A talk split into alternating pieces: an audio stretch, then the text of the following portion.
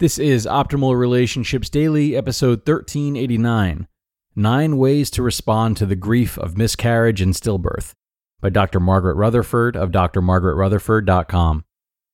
Hello, everybody, and welcome back to ORD, the show that's all about improving your relationships each and every day, and where we focus on parenting relationships specifically on Thursdays and Fridays. I'm your host, Greg Audino.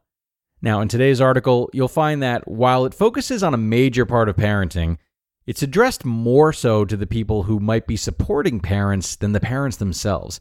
Though I think there is a lot here for both as we navigate the very, very difficult subject of miscarriage. Enough for me, though. Let's turn it over to the work of Dr. Margaret Rutherford as we get into this post and start optimizing your life.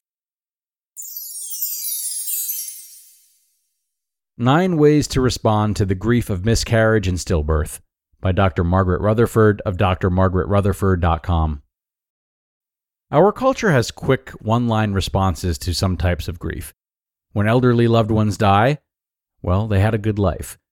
When soldiers are killed in war, they served their country well. When a woman miscarries or has a stillborn child, there was obviously something wrong. You'll have another baby.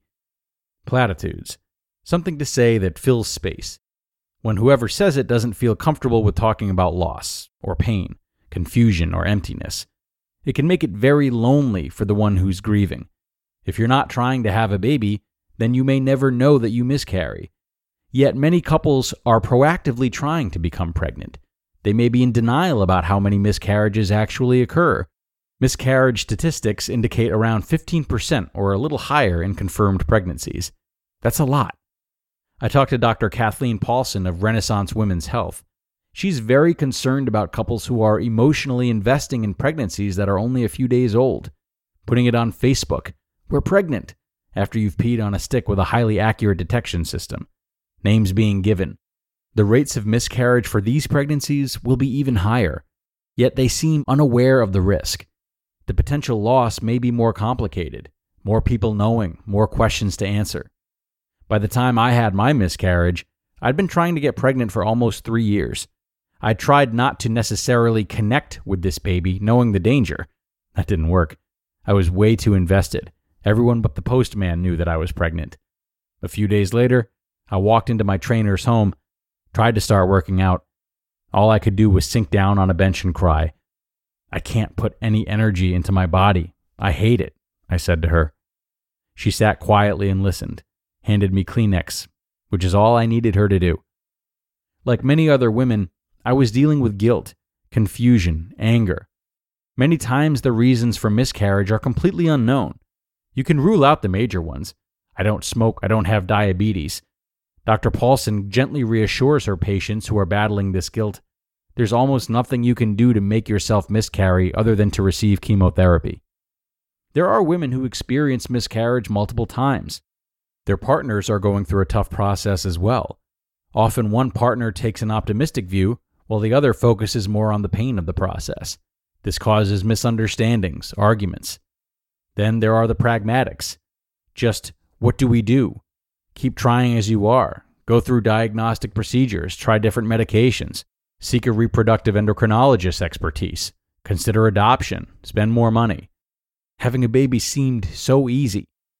Another risk, less common, is to get through those first few months 20 weeks or more of being told the baby's safe and having your baby die in utero or in the birthing process. The March of Dimes suggests that 1 in 160 pregnancies result in stillbirth in the US. Rates vary in other countries, with more poorly developed ones having much higher rates. These parents go through the birthing process and deliver a silent child. So, what do you say to those who have miscarried, to those who have given birth to a child that they may only hold for a short time. If you don't know what to say, a simple hug feels better than a platitude. 1. Listen. 2. Ask what they need, what you can do to help. Maybe run an errand, bring in groceries. If they have other children, take them out for a movie. Give the adult some time together. 3. Support them in the difficulty of their decision making. Don't interfere or give opinions unless asked. 4. Educate yourself about miscarriage, the infertility process, or what happens after stillbirth, so you can be part of the discussion if asked. 5. Recognize that this is something that few talk about or support. It makes people uncomfortable. Deaths of babies are too painful. Miscarriages are often discounted. You may be one of a very small group that the couple can turn to for support. 6. If words don't come easily, then a simple hug can be enough. It can say all you need to say in a moment. 7. Don't take things personally. If the couple can't come to your toddler's birthday party, it's not that they don't care. Maybe next year. 8. Watch how they're handling their own grief.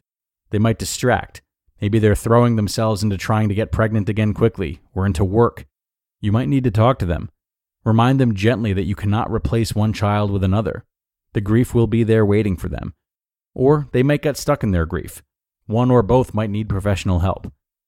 And nine, take care of your own feelings. You probably have your own grief to feel. Give yourself permission to do so. Maybe you can't wait to become a grandmother or grandpa. Share that process with them, but only as appropriate. If you're not sure what the boundaries are, ask others for advice.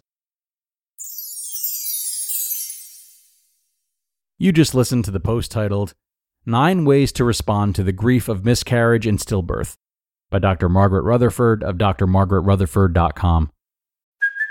Hey, it's Kaley Cuoco for Priceline. Ready to go to your happy place for a happy price? Well, why didn't you say so? Just download the Priceline app right now and save up to 60% on hotels. So, whether it's Cousin Kevin's Kazoo concert in Kansas City, go Kevin, or Becky's Bachelorette Bash in Bermuda, you never have to miss a trip ever again. So, download the Priceline app today. Your savings are waiting. Go to your happy place for a happy price. Go to your happy price, Priceline. And thanks so much to Dr. Margaret for this really essential post, leaning into a topic of conversation that is hard to lean into. I think she's put words to it much better than I ever could as someone who is not a parent, let alone part of a couple that's miscarried. So, uh, what I will just talk about briefly is how incredibly similar the response to this type of grief is to responding to other types of grief. When we do use those platitudes, as she says, coupled with maybe some avoidance until, you know, we're given like a specific request, we can consider pivoting from our own discomfort, which is totally normal, into what the person suffering may really need or want. There may be temptation to resist stepping into their shoes like that because it's indeed very uncomfortable.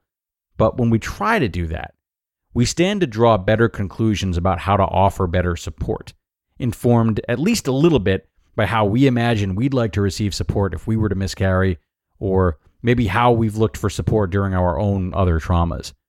For example, we can probably reflect on times that a hug spoke volumes more than words did, or how helpful it was when someone went out and picked up our groceries or something like that when we were housebound due to, you know, a lot of grieving. So, at least try to check in with that part of yourself. And though the person grieving may not need exactly the same thing, you do put yourself into the rhythm of considering their needs more than your own in these difficult moments for them. Okay, and that's going to bring us to the end, everybody. A post that I hope you won't have to use, but if so, I'm thankful to have had the chance to read it for you. Have a great rest of your day, everyone, and I'll see you back here tomorrow, where your optimal life awaits.